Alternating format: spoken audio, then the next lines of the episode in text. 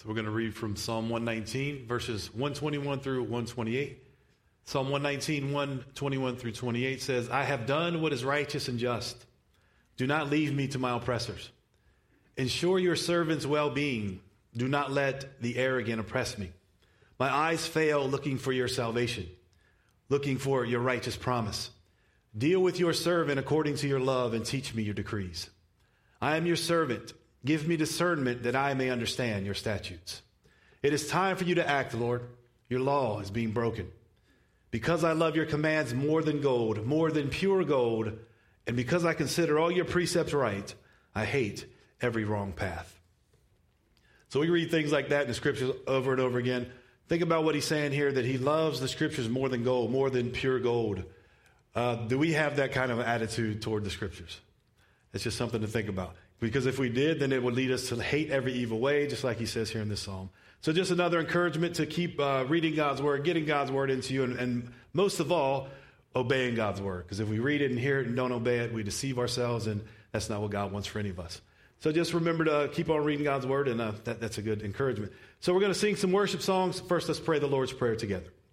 Our Father, who art in heaven, hallowed be thy name. Thy kingdom come, thy will be done, on earth as it is in heaven.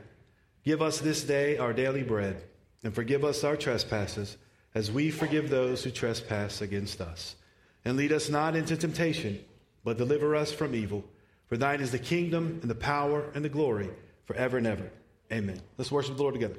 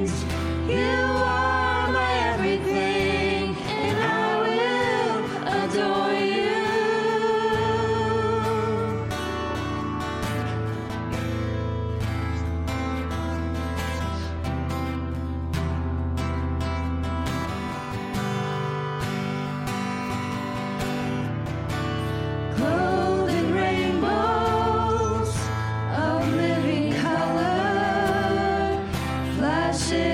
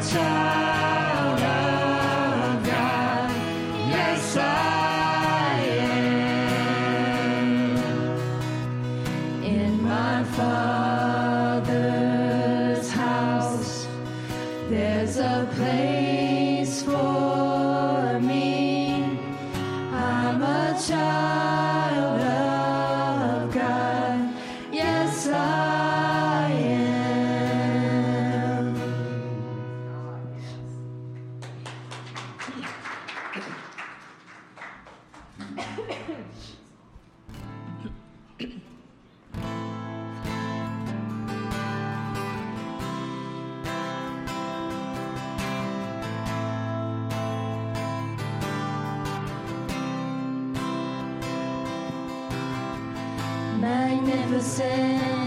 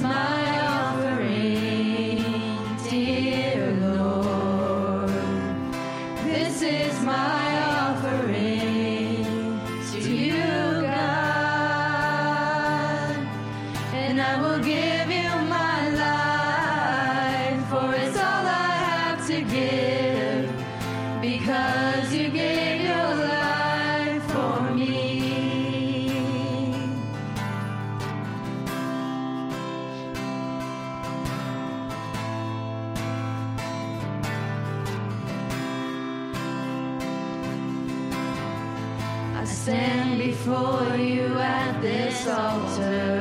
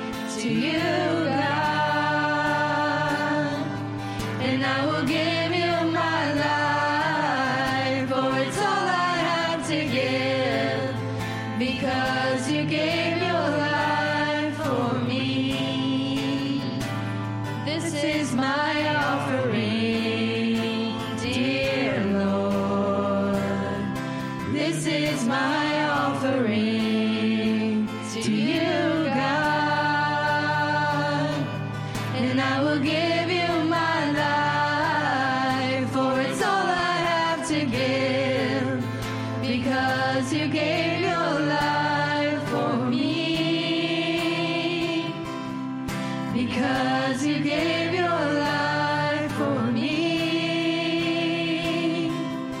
Because you gave your life for me.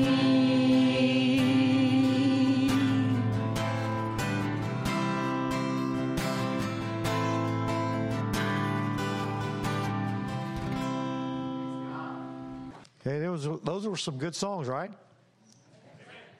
The last one says we're to give our lives an offering, and that's what the Bible says. We are to give our lives a, a sacrifice, a living sacrifice, not a dead one.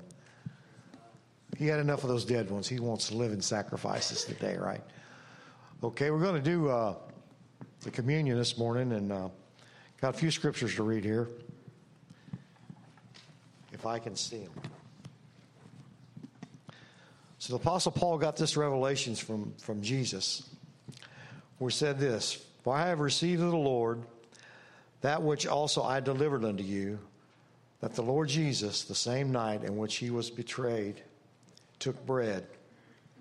And when he had given thanks, he brake it and said, Take, take, eat. This is my body, which is broken for you. This do in remembrance of me.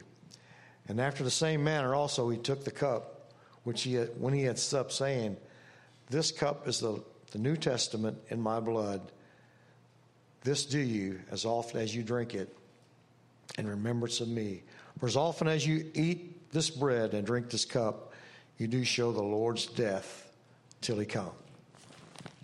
So that's what we're going to do today. We're going to take communion and we're going to give thanks to the Lord. We're going to look back and see what he did for us. You know, when he took those stripes on his back, it was for healing. It's what Isaiah the prophet said. That we, the, the stripes that he took was for healing. And healing, the Bible says, is in the atonement, the same as salvation is in the atonement for our, for our sins. So, so we're to, we're to expect healing when we get sick from the Lord. So it's, it's there to receive. So let's pray. Father, we thank you for this opportunity to be in church this morning, Lord. We ask you, Lord, just to be with us here. We ask you to bless this little uh, service that we're having this morning. Bless the, the, the communion, Lord, we pray. And we ask it in the gracious name of Jesus. And everybody said,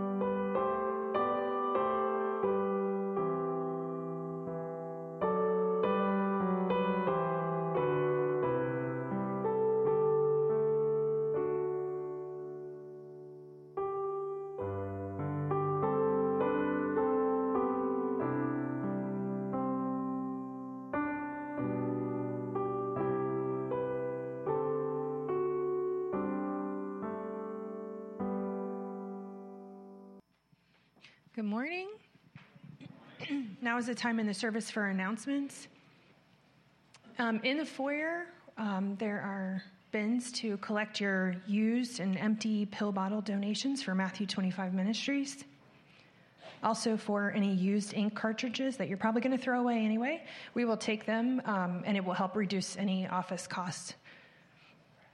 Food pantry closed closet is every Thursday from 5 to 7. There are orange um, half sheet papers out there on the welcome table that can help you identify some things if you're out and about and you want to pick up a few things to drop off. Also, this Thursday during the food pantry, um, we are going to be having a cookout for the community. If you would like to serve or just come by and maybe pray with people or see what we do, um, it is this Thursday, June 23rd from 5 to 7. We're going to be cooking out hot dogs and giving out chips and a drink. And donated ice cream. Um, Refit is a free fitness class on Tuesdays and Thursdays from 6:30 to 7:30. Um, there's no refit this week because they are going out of town for a refit recon. So they're going to get recharged and bring back some new dance moves. Mellon Ridge Nursing Home Church Ministry is the fourth Sunday of every month. So next Sunday, the 26th at 2 p.m., um, there is a sign up out there. If you haven't already signed up to go this month, that would be great. Um, after service, we will have lunch together, and then we will head over from there. Tithes and offerings can be given in person in the offering box in the back. Also, they can now be accepted online at our website there, and there's more information out in the foyer. Weekly budget is 2980 and here's a list of ministries that you support through giving here at Heartland. Financial Peace University classes are going to be starting July 11th, uh, Mondays at 6:30 p.m. If you have any questions, you can contact Chris or Kristen Nay. HCC Weekly Community Cookout. This is something new, um, a weekly outreach where we will go into the community and serve a meal to our neighbors. So weekly, you heard it right. It's going to be every Saturday, starting July 2nd. We're going to meet here at Heartland at 1:30, gather up all of our supplies, and go into the community and grill out and meet our neighbors and tell them about the love of Jesus. Goshen Ready Fest 2022. This is actually the seventh year we've been doing this. We partner with about 12 um, other churches or Christian organizations in the area. Um, and Heartland is collecting colored pencils and zipper pencil pouches. No boxes, please. Um, there is a bin in the foyer with this flyer on it. Um, and it kind of just tells you a little bit more about it. If you have any questions, I'll be your contact for that.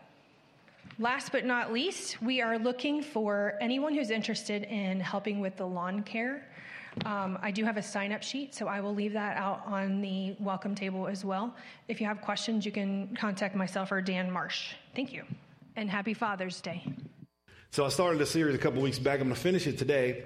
I do appreciate our fathers. I think that um, we get the short end of the stick, so to speak. Mothers get all the credit as if they could have had babies without us. It's not. Can't have babies without the guy, you know. What I mean, he's got to be involved. To. so I'll give you my Father's Day message for today is children, obey your parents in the Lord, for this is right. Honor your father. There you go. That's all you need to know. All right. So we are going to continue or, and actually conclude our series today entitled uh, Live for One Another. Now, in this series, we're learning how to be more like Jesus by learning to live our lives for one another. That we've already seen through this series that God commands his people to love one another, to serve one another, honor one another, to teach, counsel, and encourage one another. And this week we're going to conclude by uh, looking at three more things God commands us to do to live for one another. That's what we'll talk about today. Let's pray. Lord, as you speak to us through your word, give us ears to hear, eyes to see, and both the will and the ability to put your word into practice. In Jesus' name, amen. So, the first thing God commands his people to do for one another is God commands his people to be devoted to one another. The first part of Romans 12:10 Paul says, "Be devoted to one another."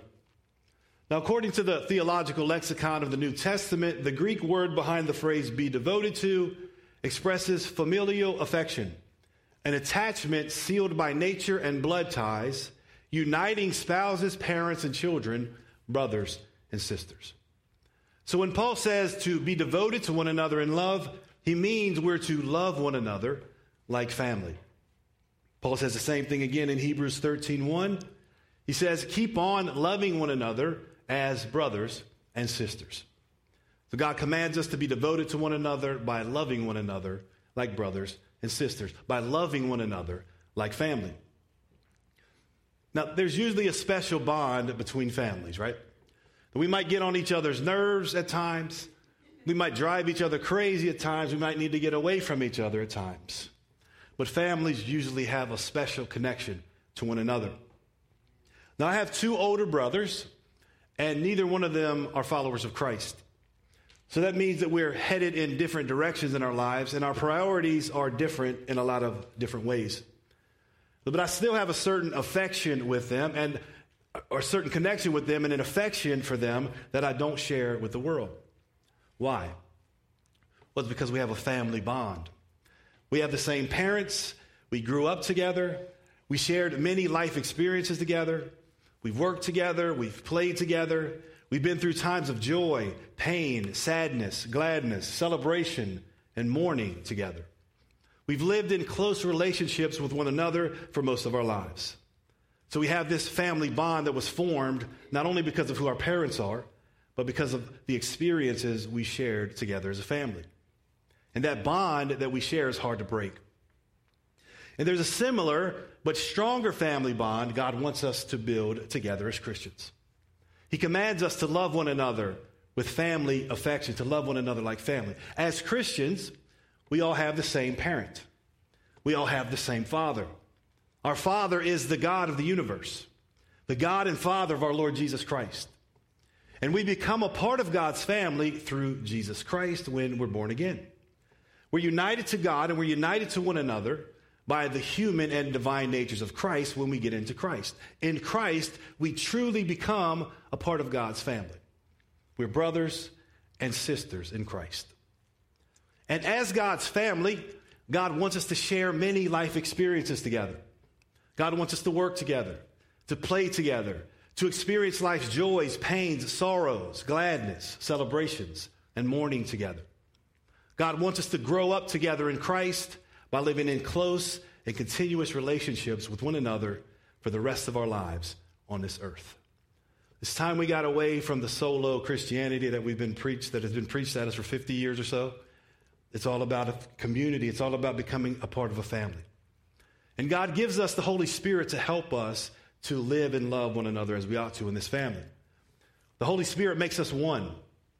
He binds us all together in a way that makes the bond we share as saints stronger than the natural relationships that we have with our earthly families. As Paul says in 1 Corinthians 12 12 through 13, just as a body, though one, has many parts, but all its many parts form one body, so it is with Christ. For we were all baptized by one Spirit so as to form one body, whether Jews or Gentiles, slave or free, and we were all given the one Spirit to drink. So, as Christians, we're all baptized into the body of Christ by the one Holy Spirit to unite us with God's family. It doesn't matter what our gender is, it doesn't matter what our race is or where we come from. We all become one. We become a part of the family of God in Christ when the Spirit of God baptizes us into Christ. And the same Holy Spirit unites us with God's family, the same one who does that. He also helps us to be devoted to one another, to love one another like family. Because the Holy Spirit pours out God's love into all of our hearts so that we're able to love as God wants us to love. So, with the help of the Holy Spirit, God's people can all obey God's command to be devoted to one another and love one another like family. And our devotion to one another as God's family will lead us to obey a second command God gives his people. God commands his people to be kind to one another. In Ephesians 4:32, Paul says, "Be kind to one another. What does it mean to be kind? We hear that word a lot be kind. Well, the word means to be good, generous, and gentle to one another, to be caring, courteous, and charitable to one another. Imagine a loving family that tries to do everything they can to help one another. They say and do only good things to and for one another. They never tear one another down with their words. They're always encouraging. They're generous with their time and their resources. They deal gently with one another's weaknesses. Nobody is selfish. They consider the needs of every other member of the family ahead of their own. And that's what God wants from his children when he commands us to be kind to one another. God wants his people to be a close knit family where none of us are selfish, where we're all devoted to the welfare of every other member of the family. God's people should be a family where no one is left out and no need goes unmet. Uh, unmet. In other words, God commands his people to treat one another as God treats us. As the father of this family, God is our example. And God wants us to be good, to be generous and gentle, caring and courteous and charitable to one another, as He is all of those things to us. We're to be kind to one another as God is kind to us in our words and in our works, in what we say and in what we do. Now, we've all heard the old saying sticks and stones can break my bones, but words can never hurt me. Is that true? It's not even close, is it? I don't know who came up with that. And I'm not going to say anything bad about it. I'm going to be encouraging. I'm going to encourage them to stop saying that because it's not, it's just not true, right? See, words can often hurt more than physical attacks. Broken bones often heal much quicker than wounds from words. In Proverbs 18:21 the scriptures say, "The tongue has the power of life and death, and those who love it will eat its fruit." So the words we speak have the power to bring life or death to those who hear us. So we've got to watch what we say and be sure that we're speaking life into one another. And as James reminds us in James 1:26, those who consider themselves religious and yet do not keep a tight rein on their tongues deceive themselves, and their religion is worthless. So we don't want a worthless religion, right? So we got to guard what we say to make sure we speak only gracious and kind, life-giving words that build one another up and do not tear one another down. As Paul says in Ephesians 4:29, do not let any unwholesome talk come out of your mouths, but only what is helpful for building others up according to their needs, that it may benefit those who listen. Now we often hear that scripture in the context of uh, not we don't want to say any cuss word, but it's much more than that. We got to strive to speak only wholesome, helpful words that benefit and meet the needs of others, excuse me, by building them up. We should be kind in what we say to one another. We should also be kind in what we do to one another. We're all very familiar with the words of Jesus in Matthew 7 12. He says, In everything, do to others what you would have them do to you, for this sums up the law and the prophets. So, what do we call this, this command here? We call it the golden rule. Now, these words have become so familiar to us that it's become more of a cliche than a command, right? Something we put on a, a postcard or put it on in a card that you're writing to people, whatever. But Jesus meant this as a command, something we, he wants us to do. And everything we do, we should only do things to others that we want them to do to us. So we don't want others to harm us, so we should not harm them. We want others to be kind to us, so we should be kind to them. God's commands to his people to be kind to one another. God's command, sorry, God commands his people to be kind to one another in our words and in our works. But what if the people around us are not always kind in their words and their works? How do we handle that? Well, that brings us to the final command we'll look at in this series. God commands his people to be compassionate to one another. Now, looking again at Ephesians 4 1, Paul says, so, sorry, 432 is what we're going to look at. Be compassionate to one another, forgiving each other. Now, the Greek word translated be compassionate here, it carries the idea of being sympathetic and understanding about the weaknesses and the faults of others. And since it's in the context of forgiving one another, well, what Paul's saying here is we must be sympathetic and understanding. We must be kind and tenderhearted toward those who sin against us.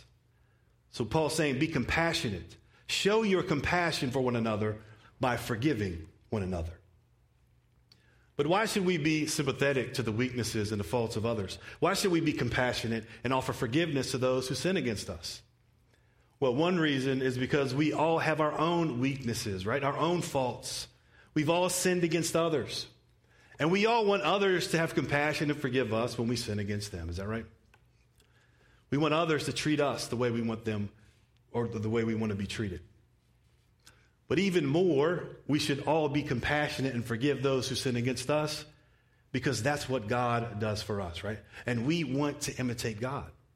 In Ephesians 4:32 through 5:1 Paul says we're to forgive one another just as in Christ God forgave you.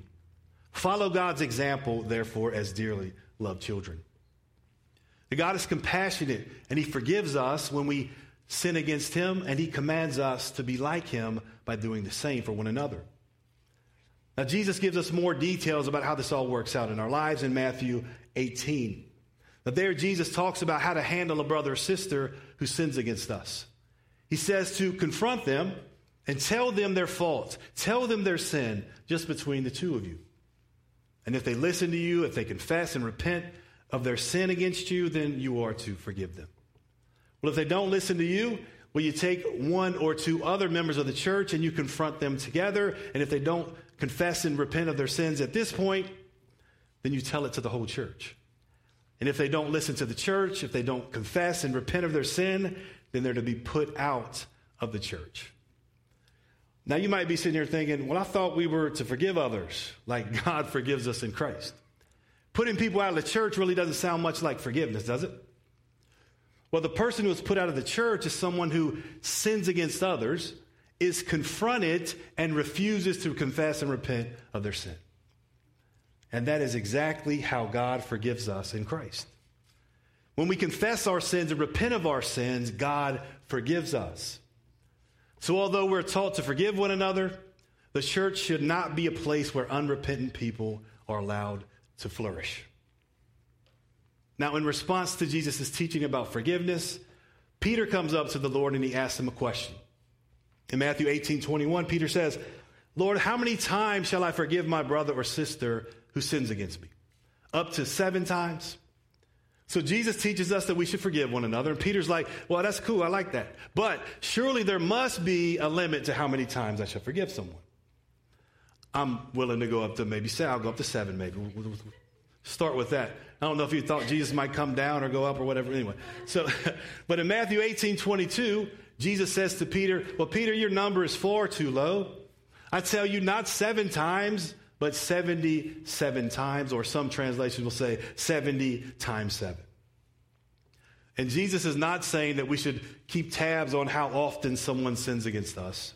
And when they reach a certain number, then we say, you know what, I'd really like to forgive you. But that would be number 78, and my mercy meter only goes to 77. Instead, the number 77 or 70 times 7 are Jesus' way of saying that our forgiveness, our offering mercy to one another, should be limitless. There's no limit. God expects us to offer limitless forgiveness, limitless mercy to those who ask for mercy and repent of their sins, just like He does for us. And to make sure that Peter and we get the point, well, Jesus goes on to tell a parable to illustrate this truth. Matthew 18, 23 through 35. It's a pretty big passage, but we need to read it all. Jesus says this Therefore, the kingdom of heaven is like a king who wanted to settle accounts with his servants. As he began the settlement, a man who owed him 10,000 talents was brought to him. Since he was not able to pay, the master ordered that he and his wife and his children and all that he had be sold to repay the debt. At this, the servant fell on his knees before him. Be patient with me, he begged and I will pay back everything. But the servant's master took pity on him, canceled the debt, and let him go. But when that servant went out, he found one of his fellow servants who owed him a hundred denarii. He grabbed him and began to choke him. Pay back what you owe me, he demanded. His fellow servant fell to his knees and begged him, Be patient with me, and I will pay it back. But he refused. Instead, he went off and had the man thrown into prison until he could pay the debt. When the other, other servants saw what had happened, they were outraged and went and told their master everything that had happened. Then the master called the servant in. You wicked servant, he said. I canceled all that debt of yours because you begged me to. Shouldn't you have had mercy on your fellow servant just as I had on you? In anger, his master handed him over to the jailers to be tortured until he should pay back all he owed. And this is the most important part for us to hear. This is how my heavenly Father will treat each of you unless you forgive your brother or sister from your heart. So you notice in this story that the first servant in Jesus' parable was forgiven a huge debt by his master. A talent is worth 16 years' wages for a day labor. So this servant who owed his master 10,000 talents would have taken 160,000 years to pay off his debt. Unless he took Financial Peace University, he probably could have paid it off in half the time. this guy had no way of ever paying off his master for that debt. So he begged his master to have mercy on him. And what did his master do? Well, his master had pity on him. The master did not say, pay back as much as you can on the debt, and that's going to settle it. No, instead, the master showed him mercy and forgave the whole debt simply because the servant begged him to have mercy on him. Now, that servant represents all of us. The master represents Jesus' father, and the debt represents our sins. We've committed a huge amount of sin against God. And to pay that huge sin debt would take all of eternity. In other words, we can never pay it back. But like the master in the parable, our Father has pity on us. And God forgives our huge debt of sin without making us pay back any of what we owe. God cancels our sin debt. He wipes out our sin debt. He forgives us for the multiple times we've sinned against Him. And that should affect our attitude about forgiving one another. Going back to the parable, shouldn't the servant who was forgiven such a huge debt have treated his fellow servants the same way he was treated by his master? Shouldn't he have followed the master's example and been compassionate, merciful, and forgiving to his fellow servants? Of course he should. But instead of following the example of his master, Jesus says that the servant went and found one of his fellow servants who owed him 100 denarii. He puts the dude in a chokehold and then he demands repayment. Now, 100 denarii was about four months' wages for a day labor. So that's a, it really is a significant amount of money. Four months worth of wages, pretty much money, but it's nowhere near the 160,000 years worth of wages the servant's master had forgiven him. And although his fellow servant begged the first servant to have mercy on him and be patient with him, just like he had asked his master, well, the first servant was unwilling to be merciful. And I want you to notice the word. He's unwilling to be merciful. It's something he could have done, but he chose not to. He treated his fellow servant harshly and had him thrown into prison until he could pay back the debt. And then notice that this, this servant becomes called the wicked servant. He's this wicked servant does, did not treat others as his master had treated him, and that made the master rightfully angry.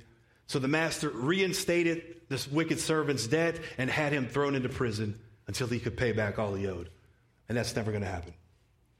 And that wicked servant represents everyone who refuses to forgive their brothers and sisters who sins against them. If we don't forgive one another our, from our hearts for the sins that people commit against us, again, people who sin against us, ask for mercy, repent of their sins, if we don't forgive them from our hearts, then God will not forgive us. As Jesus says in Matthew 6, 14 through 15, if you forgive other people when they sin against you, your, your heavenly Father will also forgive you. But if you do not forgive others their sins, your Father will not forgive your sins. So we don't want to be like that wicked servant. It's outrageous to expect God to forgive us when we refuse to be compassionate, merciful, and forgiving toward one another. God will not forgive us unless we forgive others. So both Paul and Jesus teach us to follow the example of our Heavenly Father in our relationships with one another. We should be quick to forgive those who ask for mercy.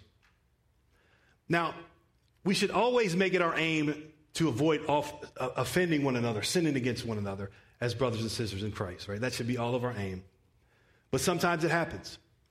And this is not excusing sin in any way, it's just stating the facts. Sometimes we sin against others and others sin against us. And this happens because although believers have been born again and indwelt by the Spirit of God, we're all still learning to walk in the Spirit. We're learning to be like Jesus. We're all being transformed into His image. And during that process of transformation in any area of our lives where we're not like Jesus, well, we're liable to sin against others, and others are, are liable to sin against us.